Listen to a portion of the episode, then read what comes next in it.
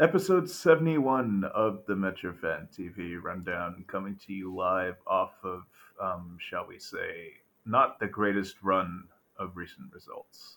Uh, drawn away to Cincinnati, where we where we didn't really do much in the way of creating chances against the worst defense in the league, and a pretty disappointing 1 0 derby loss at home to NYCFC.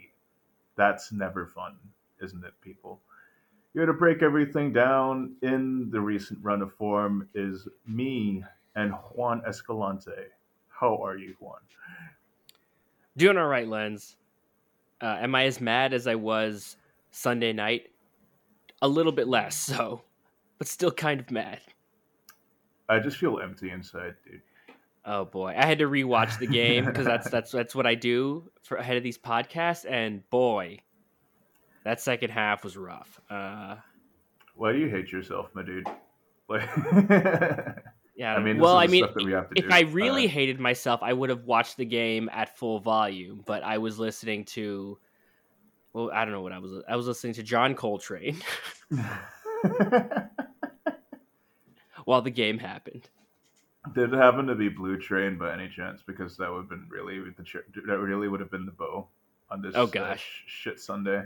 I'm not Oh my gosh. the proverbial cherry on top of this shit Sunday, shall we say? I mean, uh, I tried to avoid a kind of blue because I felt like, ah, no, this is not. well, I mean, uh, well, simultaneously the most, uh, simultaneously the embody the, the the album that embodies the vibe the most, but also the one that we should avoid at all costs for various reasons. So uh, No, I was I was listening to Giant Steps because uh, the, the the the complicated uh, time signature reminds me of, of whatever Gerhard Struber expects from this team. you know, it takes a high degree of intelligence to understand the modal shifts in this song.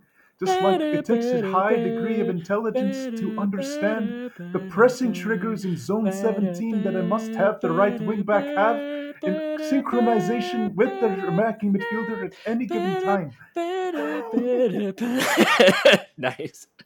Yeah, uh, so uh, note to Fernando and Posta, please uh, juxtap- juxtapose uh, giant steps over that. Uh, Or so we don't get just have my vo- vocals in there. oh yeah, yeah, yeah, yeah, yeah. Just keep my vocals in there.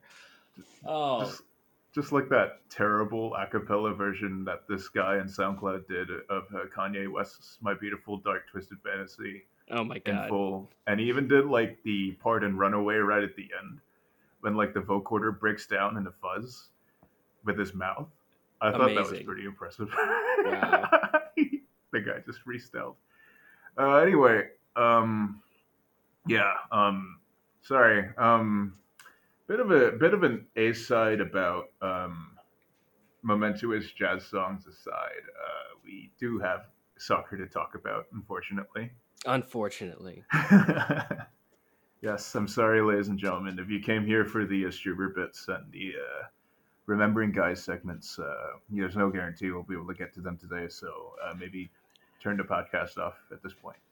Uh, you've already done your part in listening to us, so look it for the metrics. So it'll be uh, much appreciated.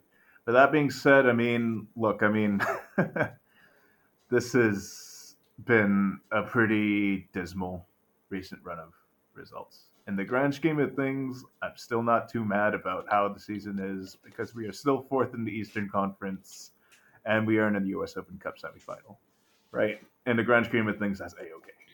But that being said, I mean, this recent run of results, I mean, to me, are just straight up unacceptable, right? I mean, like, okay, Cincinnati away from home, but as we mentioned, it's not so much drawing Cincinnati away from home as much as how we looked drawing Cincinnati away from home, Right. right? I mean, this is the worst defense in the league, and we barely managed to muster up like maybe like what one or two clear cut scoring chances. Didn't score until we, we were given a we won the penalty. Not we were given. We did earn it, but yes, uh not until, you know, they had to give up a foul. And even then at the end of the game they were down to 10 men and we still couldn't get it done.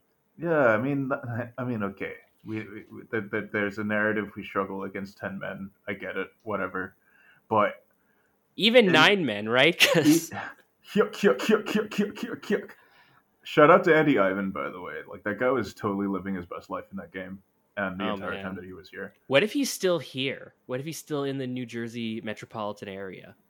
Well, uh, well, have you seen the team recently? They sure play like he's still here. Her, her, her, Wow, her, her. Yuck, yuck, yuck, yuck, yuck, yuck. Sorry. Uh, yeah. Discussion group is leaking into the podcast, boys. I'm sorry. Oh, no. Um, anyway, uh, yeah, like, look, I mean, that's the deal for me, right? I think it's been pointed out recently that we've basically not scored a goal from that was either a golazo, a, golazo, or a set piece, or a penalty, in what feels like a while, right? At Like- least since at at least since like the Open Cup game against New York City FC, where Cameron Harper got to the byline, hits it across, and Omir takes two touches and puts it in the back of the net. Um, yeah, and I think th- this particular, I think these two results in a vacuum are they suck and they're terrible. But I think in looking at, at these particular results, it felt like it was a long time coming of just the team's inability to generate that many chances in a game, kind of depending on individual moments of brilliance to win us games, to, to score goals. Um, but now this added dimension of like really the limits of of Gerhard Struber's ability as a manager and what he expects out of the team and what, quite frankly, like how good of a manager he thinks he is. Yeah, I mean, uh, I mean, I think a, a quick numbers check would probably back that statement up, right? Because of how brightly we started the season in terms of the constant chance generation, right? Where we were like averaging close to, I think, what two point five xG a game for that opening Yeah. But after this summer run, right, where you know players either get injured, they get tired, they have to rotate in and out the squad to like keep them fresh and everything, right? You slowly see it to see those numbers dwindle right? And I think uh, you touched upon it. Uh, we the, the working hypothesis, one of the working hypotheses is right now is probably the fact that you know the manager's man management ability or lack thereof, if I'm being quite frank, is what is part causing this slide in parts. You know, and um, it was definitely one, of the more damning threads I saw on this was I think uh, the the spacing charts that were posted, right? Where two years into the project, we are still switching the uh, we're still switching the tactical setup week after week. The spacing looks a bit different week after. The spacing is completely different week after week. And like you said, right, the, the lack of ability to combine in the attacking third has become rather alarming, right? Like no matter which striker you put in up there, there is still only one short single line, more often than not, right? Yeah. Yeah, not with Klimala, not with Ashley Fletcher, not with Tom Barlow, not with Omir Fernandez. We're seeing it in if you go to like the MLS website, they have pretty much for every game, they'll have like a passing map to see like the general shape of the team and with how, you know, um where you know how the team pass each other. And it's really alarming how oftentimes uh, you would see like our most advanced players not have any lines between them. More than more often not, you would see like Lewis Morgan and Patrick Klimala, no lines between them. And it's strange between like two of our, you know, two our most attacking threats up front besides Luquinhas, not combining ever. Yeah, um, you know, I mean, I, uh, it, it's tough for any striker up there when the amount of service that you're getting basically amounts to like trying to fight for 50-50 balls, like for like Yeah. 40 to 50 minutes at a time, right? Like we've seen none of the uh, cuts to the byline that we were starting to see earlier this year, right? We've seen none of those like uh, switch switches to a late ru- late oncoming runner on the weak side of the pitch, right? That we were seeing earlier this year. Um, I'm genuinely not really sure why that is, right? But then on top of that, you're also starting to see like further behind the field, like uh, the spacing in midfield doesn't quite look so good anymore. Like the wingbacks are kind of pinching in way too much nowadays, right? Tolkin and Nealis both. Uh, and on top of that, like uh, the big part of the man management conundrum for us, right, kind of comes down to the fact that in midfield, right, we've touched upon this before. We have no shortage of options in terms of depth at center midfield, right? But through this run of games through the summer, we've mostly seen two guys be trotted out week in, week out, assuming that they're available, right, for a variety of reasons.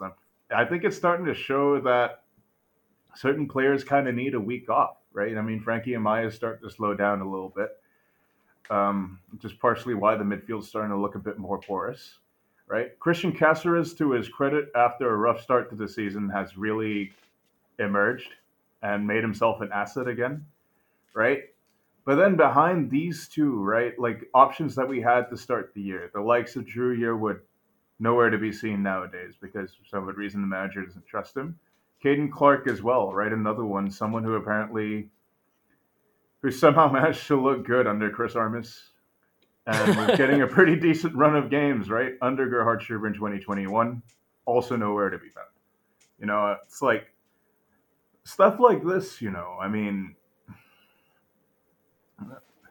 stuff like this, you know, and then built on top of that, you have a you, you, you have the manager who two years into this grand project continues to run to the press and complain about the fact that like he doesn't have the players that he needs or that the players don't grasp his vision or his tactics like two years into a grand project that he's supposed to be leading by coaching players right?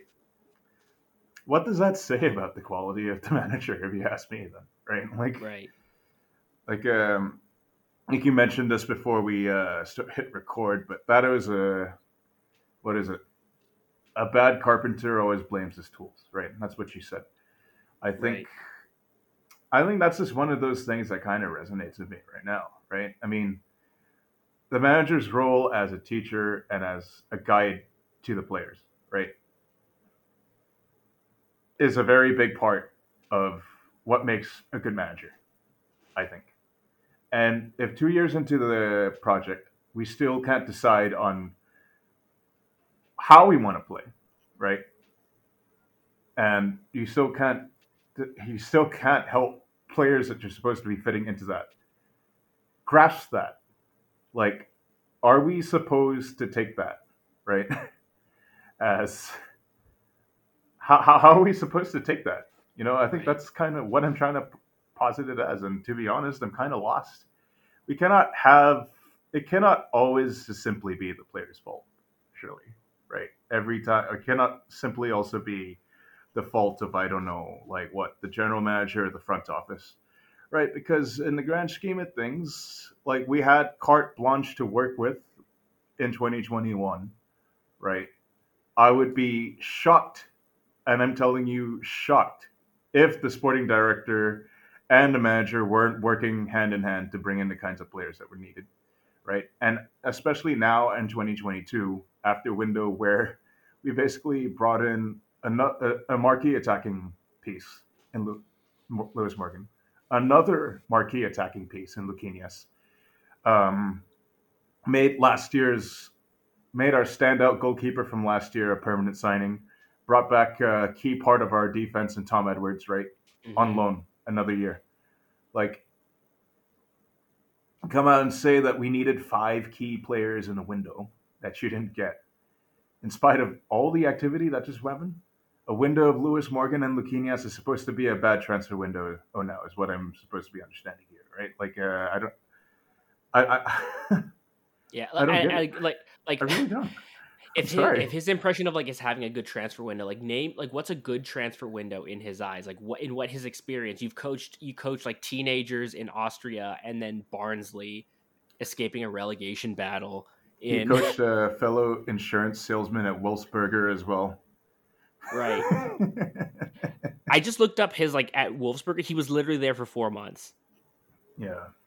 Like it's it. I and I don't they, like. It, I, I don't think I'm exaggerating that like this New York Red Bulls team is the best team he's ever coached, and he's still complaining. And I don't know where this comes from. That he started acting around like he's some kind of like weird Jose Mourinho type or something like that. You know, so I think it's worth pointing out that he was doing the same thing at Barnsley as well, right? Like, uh, right, trying to sign Austrian bin men or whatever.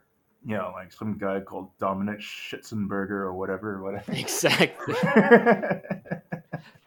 Steven Schnitzel shits or whatever.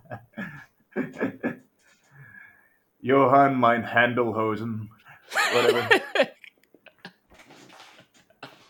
Fucking, I, I don't know, man. Look, I, I, I, I, I, I hate Germany and Austria so much. I think we should just, I don't know.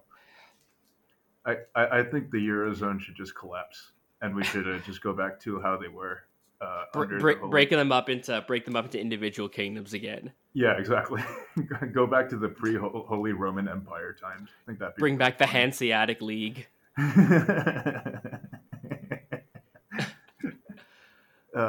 no, no, I, I, I, I, I've had enough of just, I don't know, this this Kremlinology, basically Right. trying to decipher all this fucking bullshit. I mean, like, the last two or three years have kind of shown us like there's basically like like Ripple Global as an entity that we thought it existed in 2018 just doesn't fucking operate like that Yeah. right? But that's a that's another thing for another time because right now we got to focus on the manager, right? And you know, I mean, it's it's these deals with again, right? These problems with depth and these problems with squad management seem down entirely to the fact that some of these problems are self-created, right? Because the manager, for some good reason, um, as I guess the manager perceives that he couldn't trust certain options, right? But in spite of everything, just still refuses to play him, right? And I think that's a problem in a salary cap league, especially in a, in a league that has limited roster spots.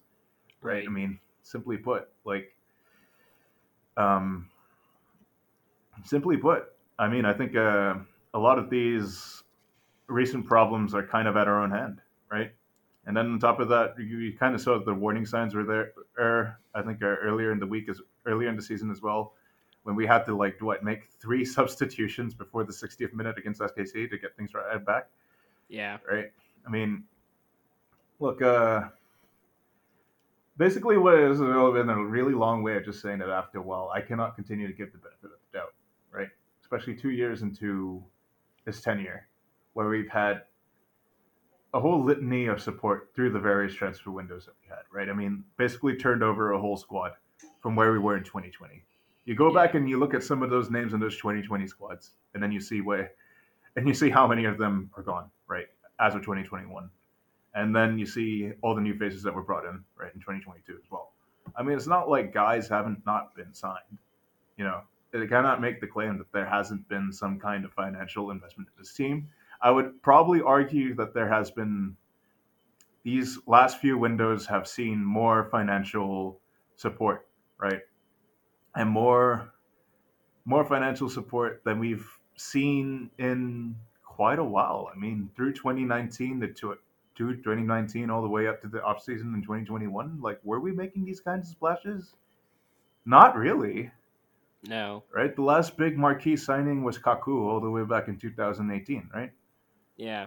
So that's the deal for me. You know, I mean, two years in a row now, we've made a pretty big blockbuster intra-league trade, right? We've signed a designated player in both major winter or windows. We have been trying to use the under 22 slots to try and bring in other talented players to flesh out the first team roster, right? That's how we got the likes of. Uh,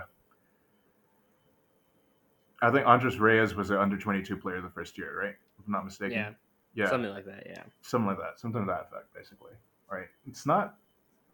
I don't think it's a problem like not signing quality players, right? They've seen the way that these guys have come along, you know.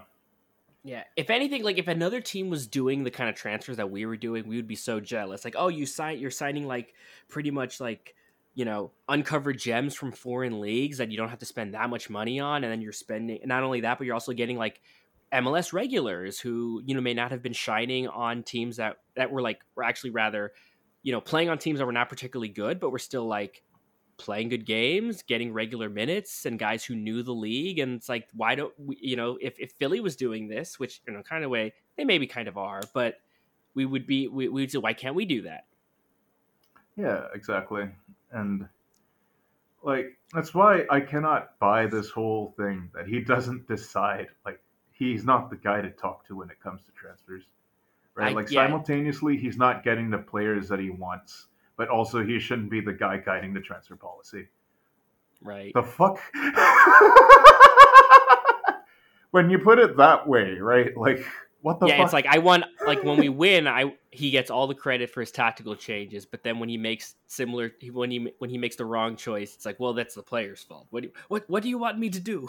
Yeah, exactly. And uh, it's the same thing that you can do, like uh, to the players that have actually kind of blossomed under his tenure, right? I mean, like, yeah, you can point to Frankie Amaya in his second year here as, um, you know, taking a next step in his career.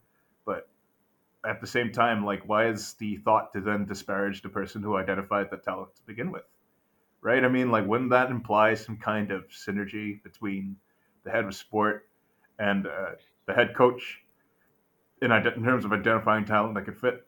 Right? The head coach cannot simultaneously make this claim that he doesn't decide the transfer policy, but also isn't getting the players that he wants. Because if he's not communicating the players that he wants, then well, Right. then then then how are you supposed to build a team and how are you supposed to build a system right you know i mean like uh, after a while like trying to assign you know assign causation for certain moves or certain transfers the way that i think some people like to do on twitter like it becomes extremely counterintuitive after a while i mean just quite frankly right a good move is a good move is a sure move a bad move is a throw is a throw like okay. It's like what what what what kind of player does Struber want? Has anyone actually figured out the kind of player he wants? I, don't, think- get it. Yeah, I don't think even he knows the kinds of Even player he that knows. he wants, right? It's like we can't score goals from open play, which is supposed to be our plan A, and so our plan B is supposed to be hero ball, but now hero ball is plan A. But when hero ball wins his games, he still wants credit for being this master tactician. Like I don't. What do you want? What do you want, Struber? It kind of sounds like Caleb Porter, doesn't it? It does. Oh gosh, it kind of sounds like Caleb Porter, doesn't it? God, we have to say. Austrian Porter. Oh man. I Oh, mean, that's the kind of player we well. Let's go trade for Darlington Nagbe, dude. Like, Uh, who's like We the give Austrian you- version of?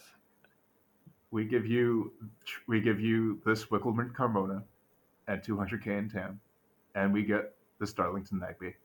Like, Oh, that was suck You know- ass. you know, Struber. So like for I think for the second game, I think Struber has like worn a shirt and I guess sweated through it before halftime, or something like that. yeah, But in this particular game, it didn't take it. It, it took me like rewatching the game to figure it. He he switched from a white shirt to a red shirt, but it was like the red shirt that he wore during the second half of this game against New York City was a, like it was like a stone. It was a Stone Island top, which.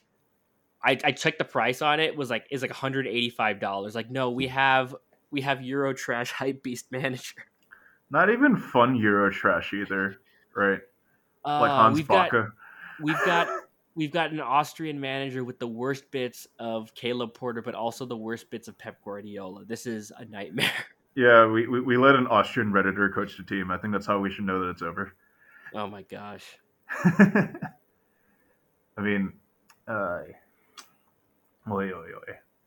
I mean, kind of going back to this uh, whole tenet, right, on uh, Hero Ball being Plan A right now, right? It does kind of segue into something that we should probably talk about. Just the fact that, you know, I mean, what we've seen in recent weeks, right, are some pretty, some tough love treatment for Luquinhas, right? And I think this is something that's worth talking about because, you know, as uh, the league's familiarity with him grows, right?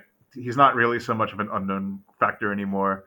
Uh, teams have more tape on him as a result of the last few games and the buzz that he's been creating, right? His dribbling, his ability to shoot from distance, et cetera, et cetera, et cetera, right? It's only natural to assume that teams will start developing strategies to deal with that, right?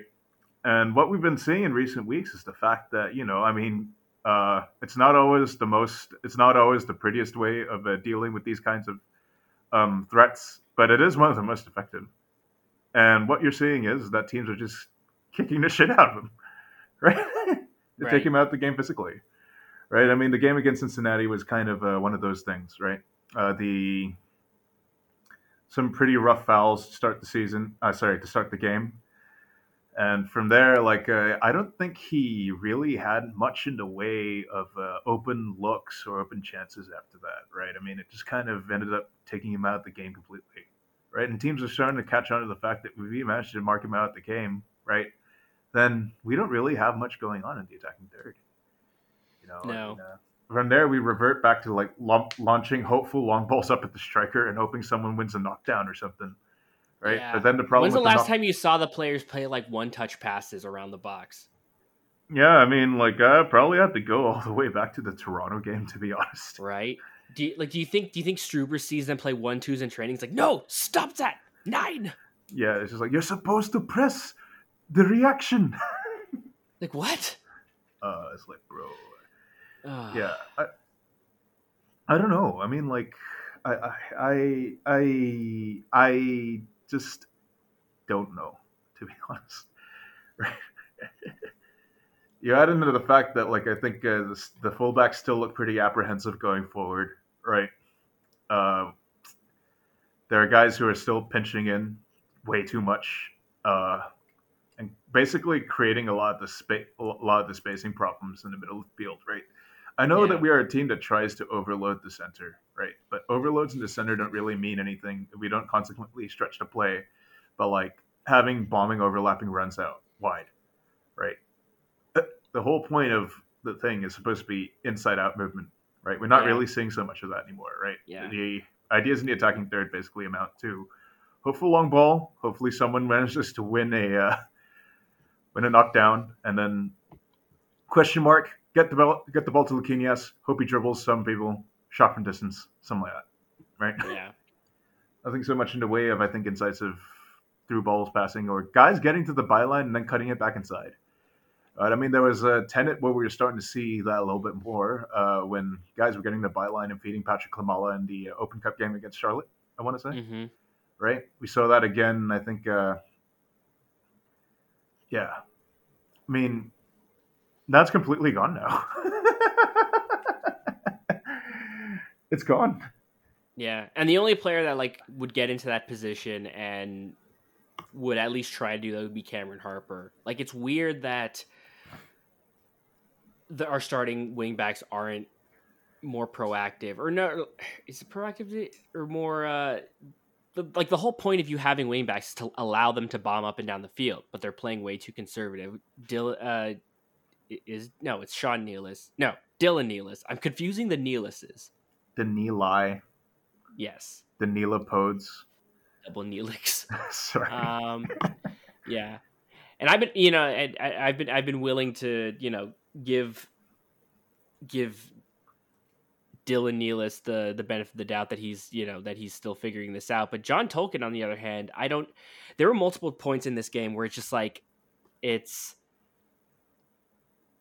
I think I've been writing John Tolkin pretty hard these past few weeks because it's just like I I think part of it is the lack of competition, but just like this point, he had a couple shots on goal, or not even. He it would be he would be lucky if they were on goal. They were not on goal, and it's just like if you're going to get up and down the field that way, like I don't see the point of you being in those positions if you can't convert them. Like sending shots wide, miss hitting crosses.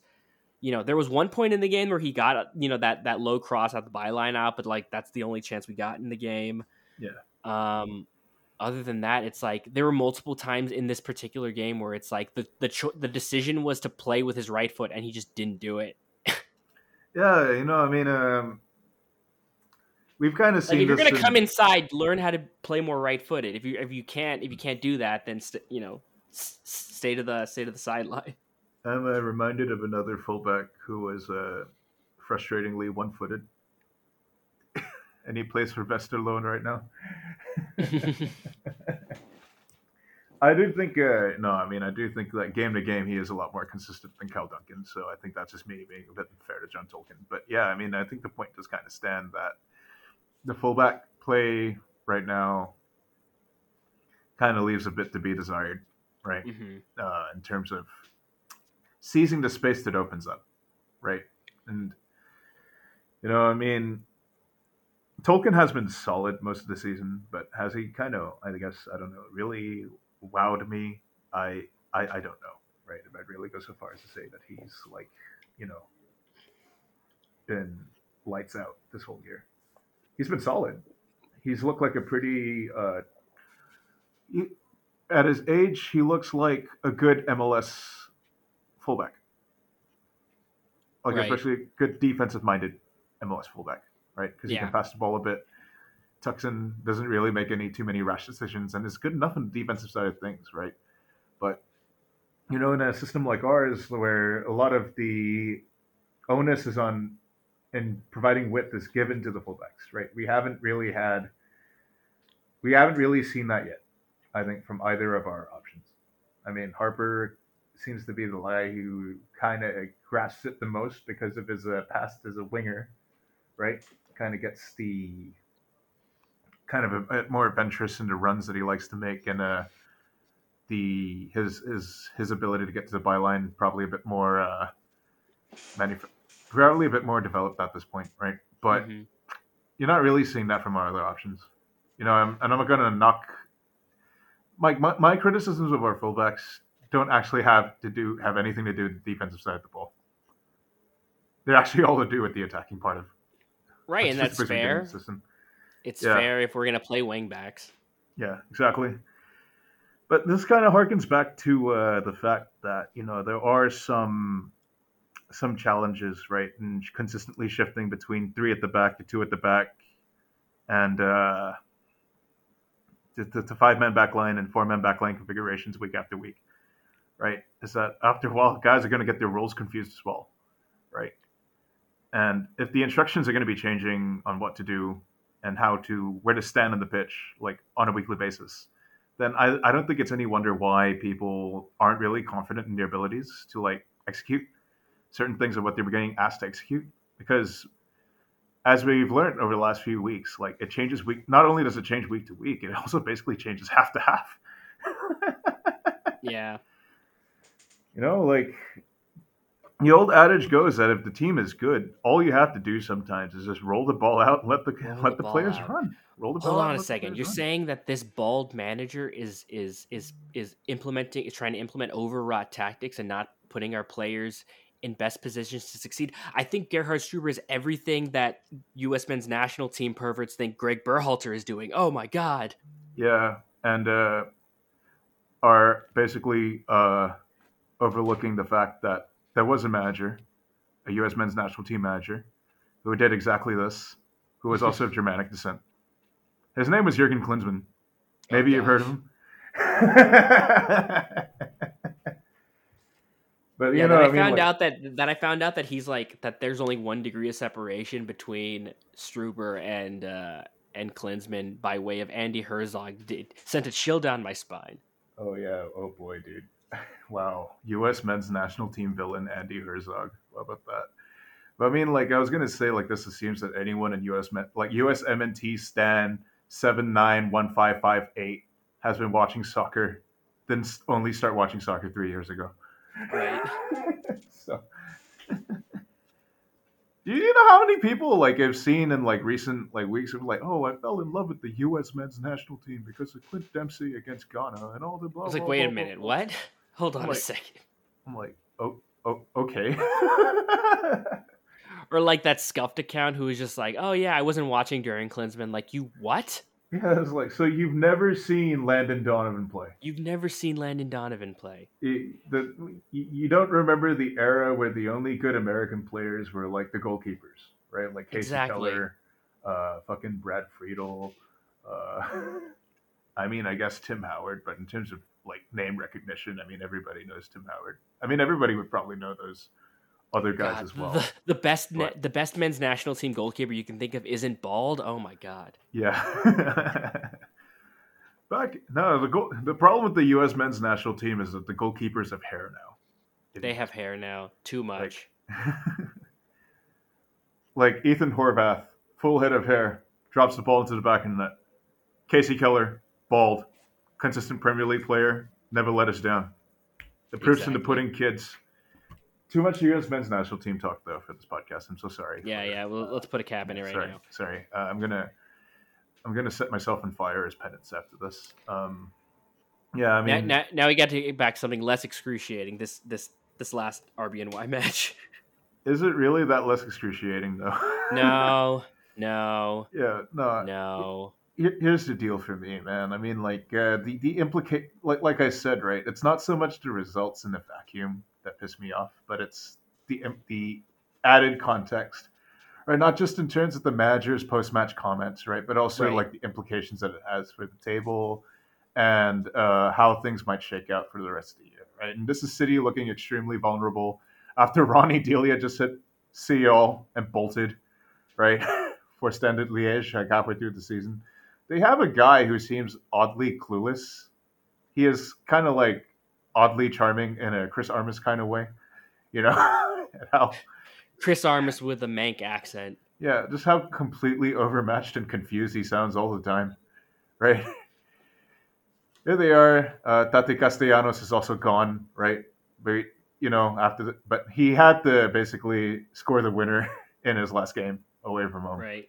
and we gave them the satisfaction of that. And not only that, but it's also a six pointer at the top of the Eastern Conference with implications of the supporter shield race, but also whether or not we're going to clinch top seed in the Eastern Conference, which is a which is a very good goal to set because this team absolutely has the quality to do it. It'd be fair to say, right? And the amount of investment that's been put into this team, you would expect that they'd be able to hit top three, if not outright win the conference. And here we are. We lost the fucking game.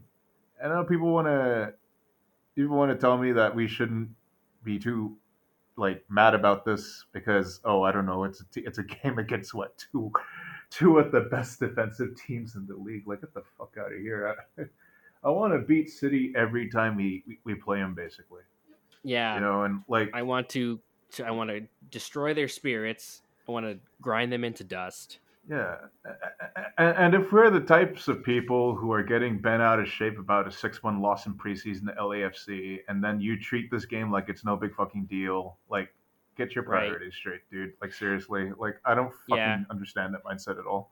Like, And one of the things that like we gave Struber credit for in his tenure here is how often like he he had never lost to New York City FC in the time he's been here. And not only that, like like these are have been like some of our best performances under his tenure has been against City. These games like you always gave him credit because he got the guys up for these matches that he knew the the, the importance of these games and he could get the squad uh, in the right mindset for it and it's just like th- that was completely gone here.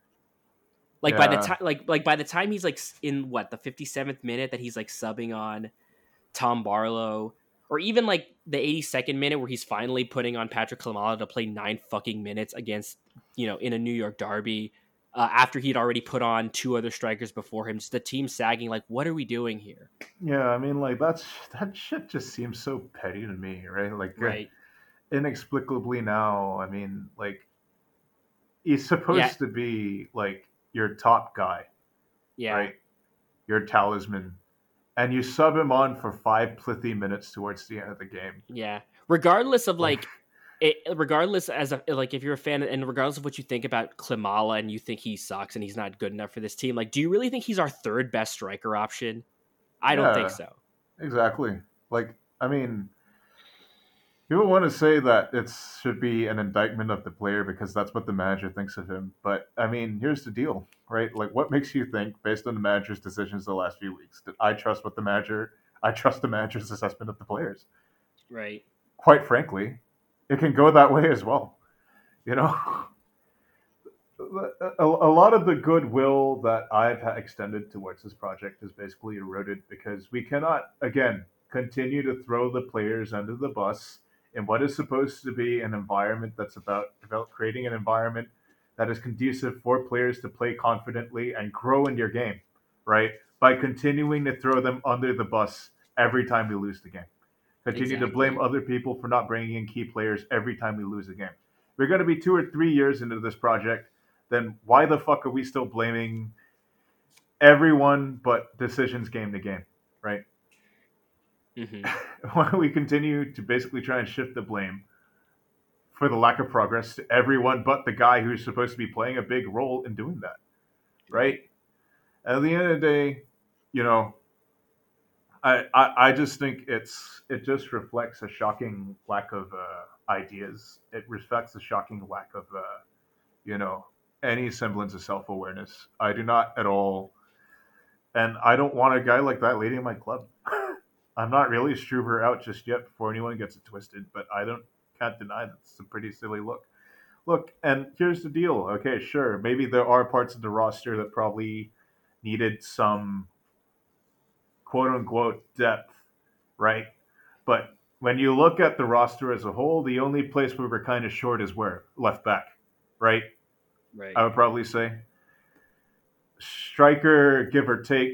I mean, Klimala, Barlow, Omir Fernandez, Serge Ngoma. Now, I mean, like that's more or less pretty akin to your typical MLS. Um, pretty akin to what could be a typical MLS like depth chart, basically. Uh, big Yeah. money DP striker, followed by a pretty, I guess, I guess cheaper Homegrown, a drafty, a homegrown. You know. yeah, homegrown, drafty, homegrown, cheaper domestic players, basically. Like at the end of the day, I still, I still do not buy this idea at all that this squad is weak or this squad is like not good enough to compete for trophies Right. or like contend for the top of the Eastern Conference. To our credit, we are still in the hunt for a trophy, right? We were top of the East a few weeks ago. We were top of the East a few weeks ago as well. Yeah, exactly. We were top of the East a few weeks ago. We are in a U.S. Open Cup semifinal. So in a vacuum, the performance in uh, the performance in the um, tournaments hasn't been so bad, but acting like this is uh, this, this is not a this is not a weak or incomplete squad.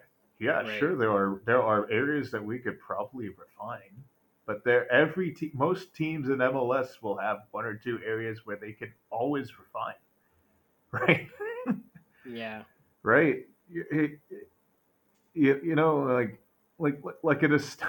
I don't know. After a while, uh,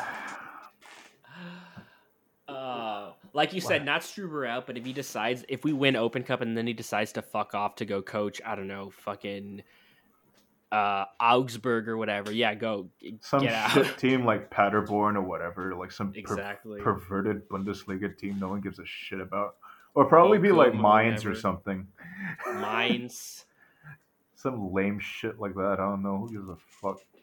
Uh, if he could get, let me, let me look at like the, who who's in the Bundesliga. Uh, If he could go to like Hertha Berlin and get them relegated, that would be that would be ideal for me. Maybe. Oh wait, no, no. He should go to Schalke so that he and uh, the new uh, head of sport can uh, complete two sides to the same coin.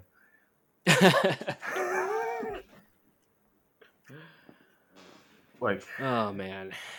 yeah, this, this. I mean, uh, you know, to, to, to, to put a to basically cut a long story short, right? Like, if we do not win U.S. Open Cup, I would be fucking livid at this point, really, because we are we've let the ball drop way too much in recent weeks, and we absolutely, absolutely, absolutely cannot continue to make excuses for not delivering the goods.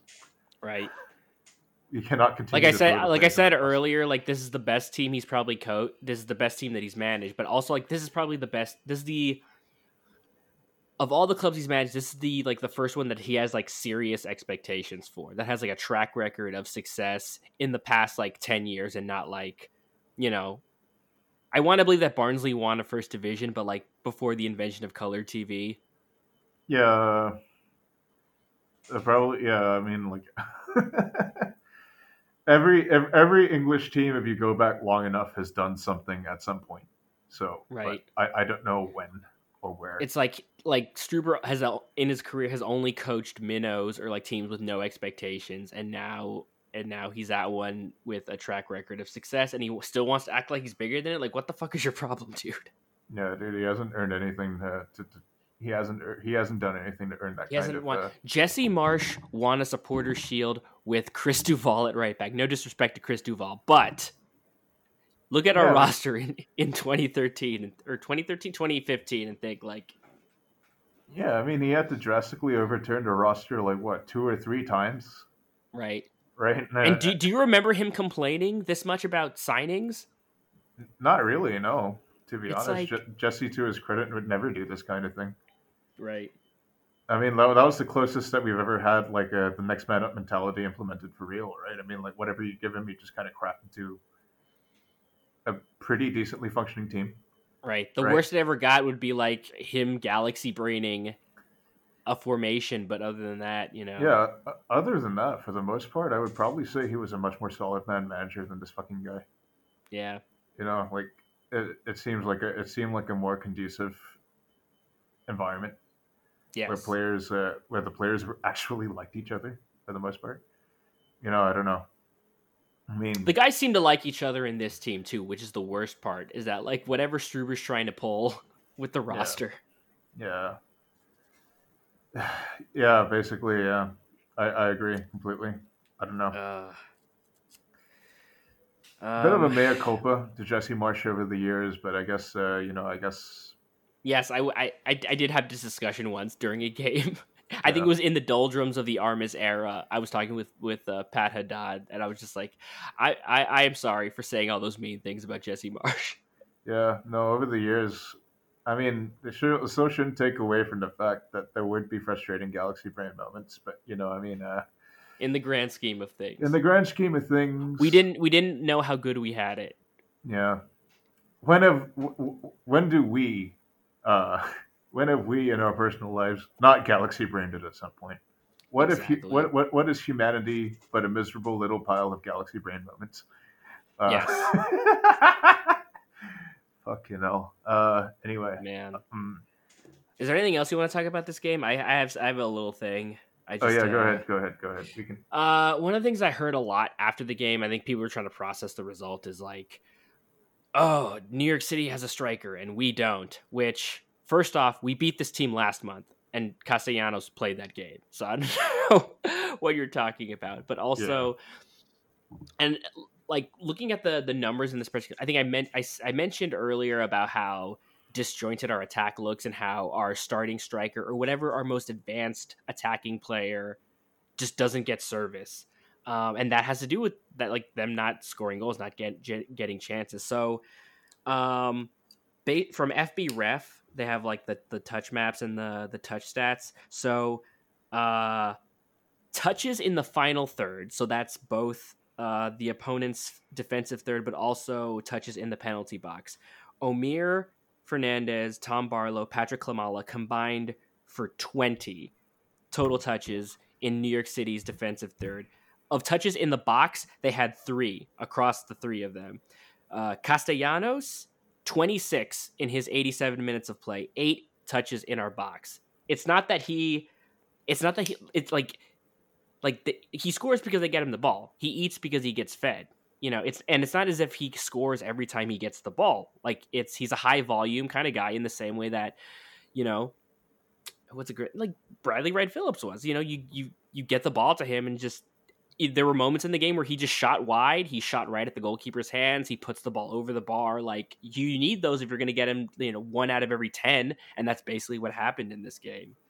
Yeah. So, And then uh, on the topic of that, like go back and uh, see uh, Castellanos' first two years in the in, in the league. exactly. See that kind of production that he was putting out.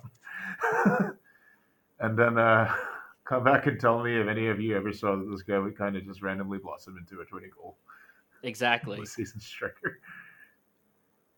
Just, I don't know. You know, I mean, like, Adam Buksa is another great example, right? Right. We need to get that guy. Like, oh, you you had no idea where they got him from. yeah, exactly. Exactly.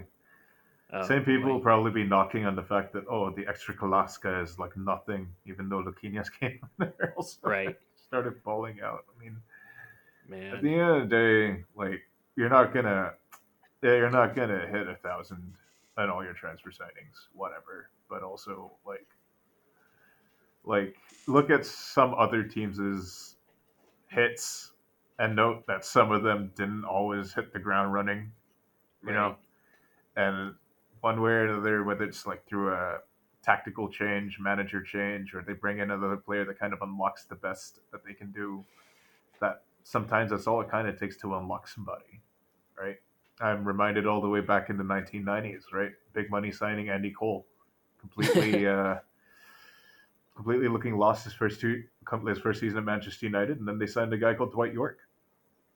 And then what happened? You tell me. Three trophies in 1999 is all I'm going to say. Oh yeah.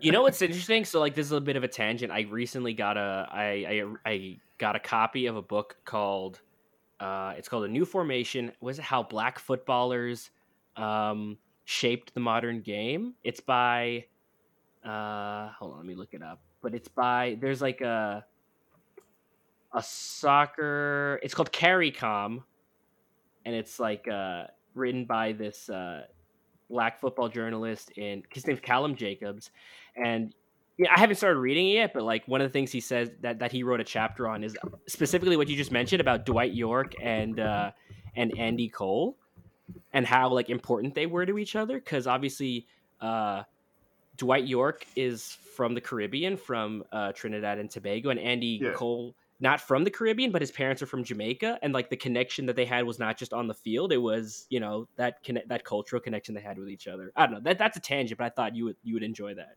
No, I mean it makes sense, right? Because uh, the, the the narrative over the years has kind of developed that like uh, Yorke's like uh, sunny persona would kind of rub off on Cole, who was a bit more dour and like uh, you know right. Wasn't it also the case that like Teddy Sheringham and Andy Cole did not get along at all? Yeah, I don't think they did uh, kind of goes back to I think some bust up at an England training ground. Right. I think. Anyway, Sheringham was kind of a, more of like a Spurs guy, anyway, right, for the longest time. Yeah. So, um, just kind of. Uh, it's funny to think that like uh, people thought that his move to Manchester United in like the late '90s was like a late career move to try and grab some trophies on the way out, and then he ended up playing oh. ten more years anyway.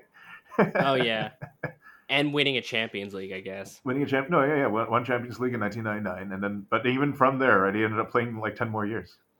He like retired at the age of like what 42 with West Ham in like 2009 or something like that. anyway, yeah, yeah, yeah, yeah. That's what I mean. Like, uh, he he, I think he he played long enough to see his son make his debut. Wow. While he was still an active player, I want to say, which was um, pretty crazy. Uh, the only thing that I can think of is uh, Dragon Gate's Masaaki Mochizuki uh, debuting his son in his same stable. So, um, oh wow! Or what's his name? Eidur Gudjohnsen coming in to substitute his dad in an international game.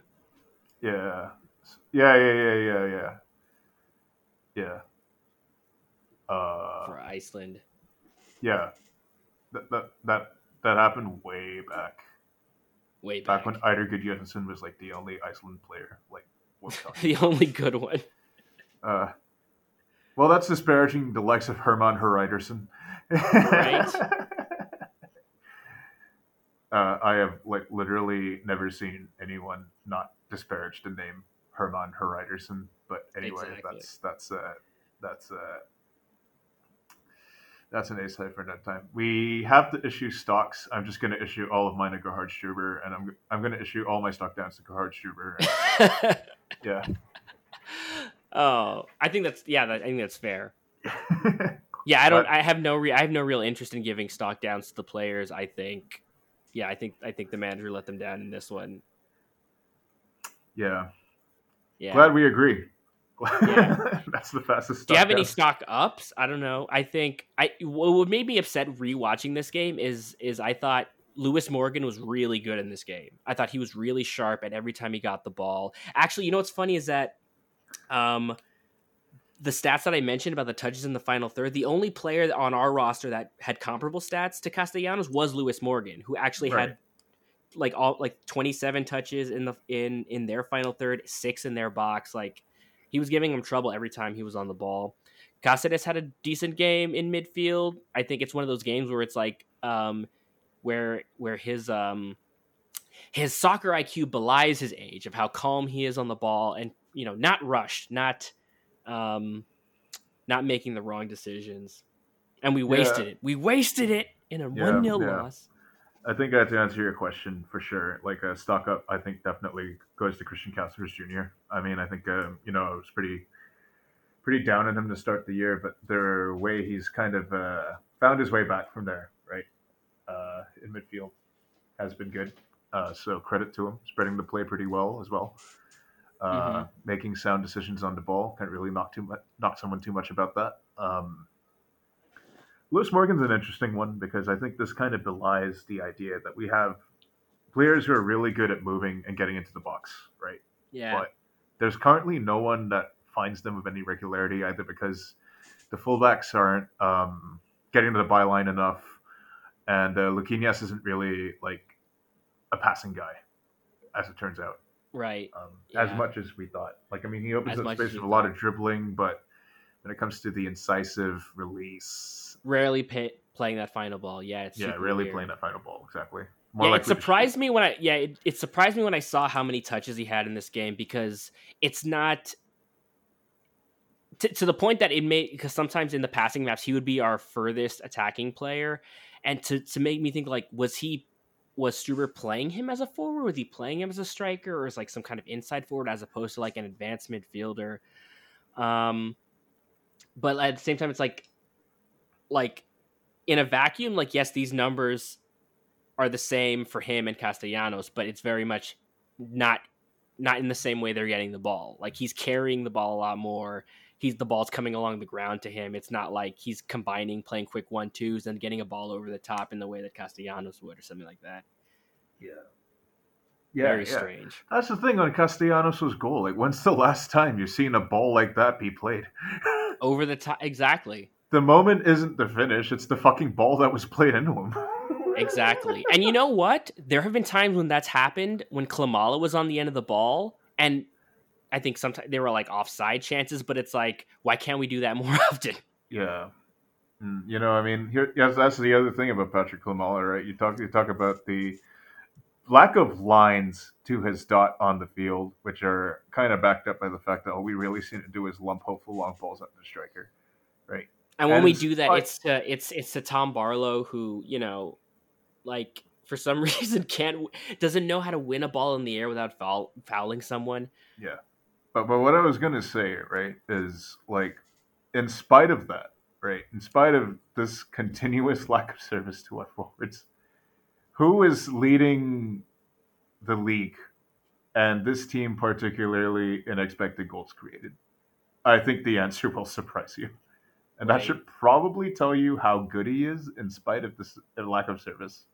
Yeah, You know, it's like so like so like yeah. That to, to your point, like at the point in time when Klimala and Castellanos were getting the similar amount of minutes, um, their xG, their expected goals were like were pretty similar, but like the difference is that uh you know the player on the red team has to generate the chances kind of himself whereas like the other team you know the player on the blue team uh is getting the ball fed to him quite regularly Yeah, exactly. And uh, you know, before anybody wants to get into like uh, post shot XG and whatever, and how Patrick Klimala has a pretty big variance from post shot XG from his XG numbers. Yeah, he may be the his shot quality may have been the worst in the league, but you know who was third or fourth worst in 2021? Valentin Castellanos. Think about that for a bit. oh So- man Let's move on. Um, let's good luck to him. Not not good luck. I'm not wishing him good luck. You know what's Yeah, funny about about this transfer for him? That apparently everyone's like they're they're they're that New York City FC were waiting big time offers, offers that he would deserve at, at huge clubs, and they they literally just send him off to a City Financial Group team. Like one of the one of the ones that no one's heard of as well, right? I mean, what the That fuck? no one really cares. Girona, just one of the one of the worst Catalan teams. You mean there are more Catalan teams than Barcelona and Espanyol? Unfortunately, um, Oh, that's gross, dude. they're basically the I don't know who's the like who's the who's like the third Lancashire team to like the Manchester teams. Like they're the Wigan of Catalonia. The AFC Salford, Oh my Salford god. Salford City FC. No, they are okay. You know, yeah, you're right. That's that's probably the accurate example. And you know what? I looked at their roster. They literally only have one striker, Cristhian Stuani, who is a good player, but he's Oh, yeah, 35 wow. years old. Yeah, so yeah, they're yeah. like, so they're like, oh, this team doesn't have a striker that's younger than the age of 30. Yeah, send him here. he he was a Premier League guy, Cristhian Stuani. Oh, was he? yeah, he was. I forget which team though. I want to say it was Swansea or something, but I could be wrong. Ooh, you might be right. Let's see. Let, let me let me. The thing I remember him, he played at Espanyol for a while. He Oh, played it at was Middlesbrough. Borough. That's It weird. was Borough. It Yeah. was Borough. That's right. Yeah, it was Borough. He came to Borough from Espanyol, and then he went back to Girona. Yeah. well, I mean, uh, you can take the guy out of Catalonia, but you can't take the Catalonia out of guy. But he's Uruguayan, so who, who the fuck knows? Like, Oh yeah, they just need another. They need to give it like another. Oh no, he's Argentinian. It's all the same to me. Who gives a shit? I All thought right, he's a, we, yeah, he's a, he's an Uruguayo. He's Rio Platense or whatever. Uh, Some All right. bullshit like that. Anyway. Like- yes. All right. I think I think we've done enough hating for now. For now, until we start hating again in another five minutes. Yeah, I was gonna we're- say we're- like we're, we're- probably we're- gonna because Right. the next game's about against Austin, dude. I mean, like the worst Oh place on the planet. Jesus it- Christ. It is an absolute shame what the city of Austin has become. Like just infiltrated by all by all the worst people. Uh, Like like non zero percent chance that there's a tech bro that actually paid to go to Fyre Fest there. If you remember Fyre Fest at this. Six years, I think.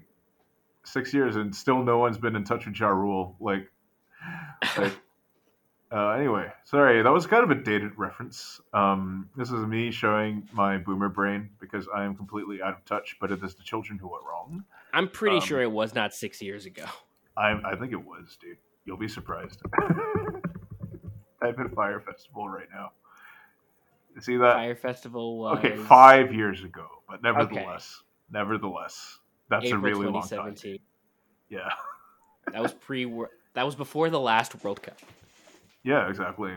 I, I want to say that that World Cup was baller though, just because of that one like stadium where they took out the uh, sides and built those giant bleachers that looked like they might. They put up a, er- erector sets. Yeah, it was at Ekaterinburg or something, right? And I was, I was like, is, is this is this allowed?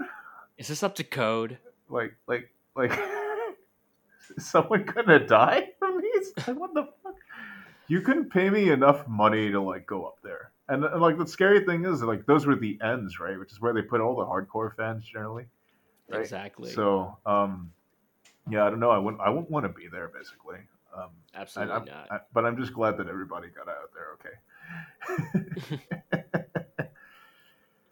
um, yeah, so that was before the last World Cup, and now we have another one coming up this winter, which I'm I I I I, I don't know if I'll actually watch watch or not. I think I might, but like just begrudgingly because I mean, objectively speaking, the country pool is kind of lame because all the lame countries qualified this time around. exactly. But You're telling me that the we need the United Arab Emirates in a World Cup, but not an extra African team? Get the fuck out of here. Yeah, like who cares about the UAE, dude? Qatar's already made it as the hosts. Like that's your anonymous bullshit, like Middle Eastern team right there. Uh, yeah, basically, uh, looking ahead, uh, we have yet another spate of games, right? That look, uh, yet another, yet another packed week of action ahead, right? So Austin FC on the twenty fourth on Sunday. On Sunday Sunday, night, 8 p.m. game. Thursday is a semifinal against Orlando. And then, uh, excuse me for saying this word, Barcelona friendly. You know, there's a there's a there's a time after a while where like the Barcelona friendly tickets uh, become like uh, Bitcoin. You know, where you feel like you're going to be able to like jip some guy for seven hundred dollars, and in the end you hold and you realize that you have Barcelona friendly tickets in your hands, and you feel owned because they, they're not worth anything. yeah, yeah, yeah. Uh, I mean, My girlfriend managed to sell hers for three hundred. So if you're if you're having doubts, there's still hope out there. Is that a feeling you guys is uh, tripped up to Montreal? is that what? Is that funding it? No. Is that funding? Yes, not fueling. Well, No, I mean, no. it could be fueling because that's the price of gas right now. Hey, Hey, bing Sorry. bong. All right. Uh, Sorry. no, she's not going, but no, Oh, okay. it could be. It could be. It could be paying for her season ticket next year. So okay, that's nice. Yeah. So there you go. Yet, there you yet, go. yet another, yet another year of, of this. No, I swear that. No, I swear. I swear that's actually enthusiastic. Uh, Yes, okay. Uh, anyway, Austin FC. Soccer. Austin Ah, FC, Austin uh, a FC, yeah. team. As far as I know, are good. Yeah, I second second in the Western Conference going into this game. So yeah, I believe they currently have the top scorer, the goal scorer in MLS, in Sebastian Driussi, who they got from, I guess, the last time I re- the team I remember him from would be, would have been like Zenit St. Petersburg. Yeah, you know Maxi Urruti's on this team. Yes, Maxi Urruti, who with this transfer has played for all Texas MLS teams. Yeah. Well, I mean, uh, just looking at the guys that they rolled out. I mean, uh, Diego Fagundes, if you recall. Diego Fagundes, who is probably still only 22 years old, despite being in the league for 15 years. yeah. Uh, Alexander Ring. Would you believe it? Oh, gross. Brad Stuver, former NYCFC backup goalkeeper. Yeah, I forget that like just how recent of a of an expansion team is because I was like looking at their team and I'm like, wow, these are all guys I remember from other MLS teams. Like that's the point of having an expansion. Uh, yeah, team. That's I literally think it how they exist. Yeah, it didn't really help that like their first expansion year was just so awful as well, right? So uh, they were kind of out of sight, out of mind for a while. But Josh Wolff is, uh, well, I mean, uh, he he seems to have put together a good team, ladies and gentlemen. I gotta say, um, you don't just accidentally stumble into forty-one points uh, in this league. Although, I mean, like, um, so something has to be working. I, I, I can't tell you anything about how this team plays. Yeah, uh, Felipe, Felipe and Jared Stroud are on this team. Interestingly enough, So is Nick Lima. So is Nick Lima. Yeah, Danny know. Hoesen. It's like they got they Yeah. they got like a whole bunch of guys who were who were like really good in MLS in 2017. yeah That's For- pretty much what it was. for a variety of different teams across the league as well. I think Julio Cascante is here as well. Here Yeah. from the Portland Timbers, yeah. Yeah, and as Um, far as like Cecilio Dominguez has been a total like wash, has not been good, which I guess is like one out of three DPs is like fine. yeah, I mean, yeah, it's uh, anyway, do I feel good about this game? Not particularly. Yeah. Uh, you know, I, I would probably say that if we where we currently are, I think we come out with like a draw. I probably would consider it like a best case. Well, no, no, a best case scenario is always a win, obviously. Right. But but I would consider it a decent result if we come away with a draw, just based on recent away with a form and where we are. my biggest worry at this point is that knowing that we have a US Open Cup semifinal midweek, that Struber is going to be like, you know who's going to start this game and play 90 minutes? Patrick Klimala and Dru Yearwood because he's a fucking asshole. Like that's exactly the kind of prick ass move that this bald Austrian fraud is going to commit. oh, he's gonna do it against Barcelona, dude. Oh my god. He's gonna play. He's, he's only gonna play all the players that he's exiled against Barcelona. Exactly. Patrick's gonna score five goals. It's gonna be amazing. At what cost? It's like it's like Minnesota Minnesota United uh recently played Everton in a in a friendly and I, I think they beat them like they scored four goals past them but like at the cost of like uh Emmanuel Reynoso coming off with an ankle injury and then another player like like coming off a serious injury and so like he's in the press today uh Adrian Heath is like well our season's over like congrats man I'm I'm glad you managed to beat the team of your actual playing career uh, in a friendly. That was like the most Adrian Heath like thing to say, basically. Exactly. Well, I mean, like extremely, extremely, ex- extremely. I don't give a fuck vibes. Uh, Right. I think it's it's worth pointing out though that uh, in terms of league play, we have 1, 2, 3, 4, 5, 6, 7, 8, 9, 10, 11, 12, 13 games left. So we we don't actually have that much time. No. left anymore. Um, we are six points off the top of the East,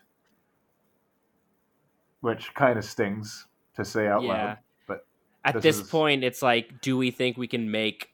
We can take the top of the East. I'm I'm not 100 percent sure. yeah, it's it's it's not looking. It would be very difficult with how I don't know with the, the general vibes around our team.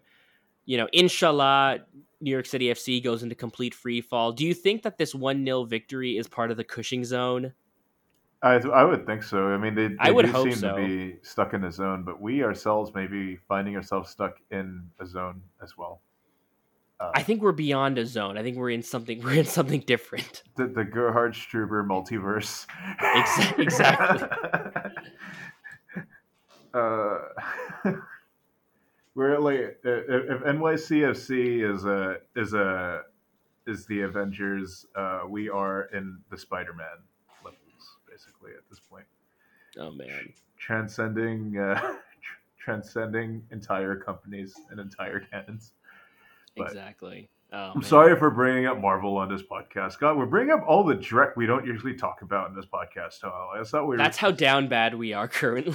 Yeah, Jesus fucking Christ, man! Like, uh, I'm gonna be assassinated after this. Like, I, I Oh, think I deserve it, to be honest. there's a there's a there's a guy perched uh, outside my apartment window right now with a sniper rifle aimed at my window. I was like, I'm sorry, first time, long time, but you it. Just puts a bullet through my bullet through my head. oh lord. I would say it would be entirely deserved, though. But uh, in, in any case, where, yeah, six points off the top of the table, it's going to take a bit of a minor miracle to get us back into it. Uh, never say never, of course, but with 13 games left in the season, anything can still happen. But it's, Anything can still happen. It's looking more unlikely the longer we look our look unable to get our shit together, basically. And uh, Shield, well, I mean, nine points behind LAFC, who have a game in hand on us. Uh, it's another one of those things where anything can happen, but don't don't look don't look to them dropping points. Don't uh, don't don't be putting your bets on now. yeah, because I mean they just looked really good, right? So, um, needless to say, uh, I I would prefer if we put all of our hearts into winning U.S. Open Cup this year. Um, we are quite literally knocking on the door of a final, so I would expect that this is the game that we would focus on. Uh, For the love of God, we are the best team left in this competition. yeah, I know we're down bad, but I still believe we are the best team in this competition left. Yeah. I mean that's fair enough, right? And uh, I mean the head-to-head record against uh, Orlando this year, we beat them three 0 right? You got exactly. We looked really, really good in that game. It was, it was Uh-huh. a really fun game. Uh, Orlando just an incredibly chaotic team. We have there's a slight chance I like having played Sporting Kansas City. I'm not I'm not scared of them at all. yeah, Not- they might even lose to Sacramento Republic. And then we get to host the final. I hope we get to play Sac Republic at home, dude. That would be fucking great, man. Oh my god. Do, do you know? Do you know Alexander Pato is on Orlando? I know he's been playing this year. Very strange. And no No- one really like cares. Nobody noticed. Yeah, No, he's been he's been setting the league. Um, uh, uh, uh, uh, actually, he hasn't really been doing anything in the league. Sorry. Um, No. uh, shut. Apologies. Uh, some people sometimes you get the dream transfer to MLS and you just just just don't do anything. Right. I say this as uh, Higuain continues to be an albatross around Miami's neck. Um, yeah, basically, like the basically like you know Thursday is the big game for me. It goes without saying. Um, if we can get through this, if we can get through this, like I fancy our chances, but knock on wood. Knocking on it extremely hard right now. Um, I I think if uh, I think uh, if there is a time where you punt a game, which I'm generally not a fan of doing, it would probably be against Austin, to be honest, and then field. I would say field your best squad against Orlando, but Yeah. at this point, I don't know what our manager thinks our best squad is. What do you think's our best squad is? field our best squad? Okay, we are going to play a false nine, and we are going to play. uh We're gonna play Sam Williams. Like what? oh my god, dude! We're playing. We're we're calling him an RB two player. Like no. Like, like, kill me now, dude. Seriously. yeah. Okay. I mean, I think that's that's all I really have to say about that game. To be honest with you, I mean, like, Fair just, enough. just get through Austin with no injuries, and then just give it all you got on the road in Orlando. Send Yeah. us to a final. Um, look, yeah, send us to a final. It's either going to be SKC or Sacramento Republic, right? So we go if we go to Kansas City, we have a chance to exercise a ghost from five years ago, right? Having actually been in Kansas City when we lost in that cup final, or if it's Sac Republic, somehow, some way, right? That's the best fucking chance like we're ever gonna get to win in this trophy, right? I would probably say the last time we made a U.S. Open Cup final was I think what all the way well like uh, we've only made the U.S. Open Cup final twice, right, in this club's history. Right, I think it was 2017 against SKC, obviously, but then before that it was uh, 2003 against DCU, right? Back when Ah, DCU were like a dynasty, it was like dynasty DCU, right? Yep. The Jaime Moreno years. Jaime Moreno years, the Freddie Adu DCUs.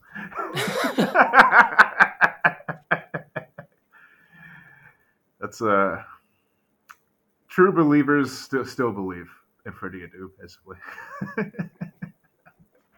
How old is he actually? What, what's he up to right now? He's he is he's 33 years old. Jesus Christ! Wow, he played. I guess that's fair. I mean, I'm like I'm trying to guess like how how many games he actually played for DC United, but he played 87 games in three seasons, so that's not bad. That's actually that's actually like par for the course for like a 14 year old. Yeah, But then after what? Then RSL, then Benfica, and then it all goes to shit. we we we we we ignore what happens after he leaves America, basically. Yes, it's all a black box. Uh, I was mistaken, by the way. He was not on those uh, 2003 U.S. Open Cup uh, DCU teams, but Eddie Oh, Pope right, was, yeah. I'm sure. Uh, Eddie yeah, Pope. Eddie Anyway. Pope, who was in who's in our 20 and 20 despite playing more games for another. Uh, okay, for DC that's uh, United. Yeah, I- I'm not I- I- gonna. Can, can, can we make an A side to how fucking whack that like Legends Rose ceremony was? Um, Nobody strange wanted to basically be have- there. Yeah, yet another Marc de Grandpré masterclass, right? Nobody wanted to fucking be there. It was weird seeing Luis Robles with hair now. I'm sorry to say, but like, I'd go to sleep. Hair Robles can't hurt you. Hair Robles. Oh no. yeah, shows up like Golden Freddy, man. Like, and if you get that reference, you're a fucking nerd, by the way. So fuck you. Um, that being said, yeah, yet another Marc de Grandpré masterclass. Uh, you you really shouldn't have put that ceremony on after this game, if you ask me. yeah, you should have just done it at another point. Not it's. You could have done it like in one of those like throwaway games towards the end of the year, like what You we're hosting what yeah, Miami at home, right on the twenty eighth. Like, why not just fucking do it then? Like, who gives a shit? It's under Miami. The game we were gonna play against Colorado. Yeah, call. Well, that's a midweek game though, right? So Exactly. That's that's exactly the kind of shit Marc de Grandpré would pull. fair, fair. But you know, like some of us don't want to think like Marc de Grandpré. Okay, in in, in my defense, like right. if he even thinks at all. Uh, yeah, uh, just the worst fucking vibes, man. I mean, everyone was pissed off. Nobody wanted to be there. like, and then we're adding yet another like I don't know, like Legends honorary thing on top of the two other things that we did, like the twenty and Right. twenty. We're not retiring his number, but we're We- also not putting him in the 2020. yeah, Who, quite frankly, he's better than all the goalkeepers in there, save for Tim Howard. Maybe Tony Meola, but also kind. Oh yeah, maybe Tony Meola. I'm just thi- I'm just thinking of like Mike Ammann is on that list, and I'm like, Oh yeah, no, no, definitely better than Mike Ammann. Like, are you fucking kidding me? Like, absolutely. Yeah. Uh, but this is this is we could we could litigate this at a different time. I think we got to wrap up. yeah, we do. Uh, we're coming up on 80 minutes now, so all I want to say is, like, uh, no matter how pissed I am at Struber right now, he'll never, he'll never, ever, ever eclipse Marc de Grandpré in my eyes. It'll take something special to Marc de Grandpré in my eyes. Um, yeah. So, cut a long story short, get through Austin, no injuries, beat Orlando on the road, and then control your destiny from there. right? That's all I'm gonna say. We either we either we either right or wrong from the past five years ago, or we host a USL team at home. So there you go. Please win a cup, yep, so that we can go to CCL. I think that'd be fun. We, it's Nice. been way too long before we uh, welcome the likes of uh, I don't know, like uh, it, it'd be fun to see CCL soccer at Red Bull Arena again. Basically, so all I'm trying to say. Yep. Maybe it's always a fun time when Julio Furch comes to town. Would he? What team does he play for now? I forget. Or Uh, like, there's like an outsized chance that he good because he, he wait does he play for Atlas who recently won? yeah, he plays for he- Atlas, dude. Oh man, there's a ch- there's a non-zero chance we see so Julio Julio Furch comes to town again. Dude, I'm gonna invade the pitch to like. Honestly, we deserve that. Yeah, we, we, we do. It was like finally We've been through so much. after three years, I thought I'd never see you again. It's like, who are you? Who are you? How did you find this number? Just someone explains. We yeah, we have to get like we have to get Profan Mapu out here just so we could like ask him like, do you are you aware of the legion of RBNY fans who talk about you as a as a cult hero? it's like, well, what is New York Red Bulls? What? they have a Red Bull team in New York. yeah, yeah, yeah. You and yeah, yeah. You played against them in CCL. We did. It was really cold. It was really cold. Like I don't I don't know. yeah. Uh, and Oh, uh, boy. To, to, to, to, to, to end the episode the same way we began with a John Coltrane Rain reference, someday my prince will come. Why is the chant crowd? Why is the crowd chanting KYS at me after that joke? I don't get it. oh gosh. All right. Yeah. Okay. Yeah. The, the- this this segue spawned another segue, which spawned another segue, which turned the closing segment into like a five minute diatribe. But what else is new on this podcast, right? So, um, let's wrap it up here. Uh, Juan, do you have any final remarks, closing thoughts before we uh, send our viewers home? No. All right. Well, thanks for your time, bud. It's always great talking to you. Um, of course. And for the rest of us, Austin Sunday Sunday night, 8 p.m. I don't know if anyone's watching. Not even BWP is coming anymore. and then yeah, tune in Thursday for uh yeah, you know, tune in Thursday for a game of big time stakes on the line. It's been a feels like it's been a while since we found ourselves in a situation like this, but yeah. Probably the biggest game since the 2018 playoff game in my estimation. Yep. Yeah. So playing for a cup final berth on the line. Ladies and gentlemen, we'll see you Thursday. Uh, there's no games going on on July 31st or 30th. Absolutely none. No soccer worth watching at all. There's some. So yeah, that being said, Metro TV saying thanks for listening and good night.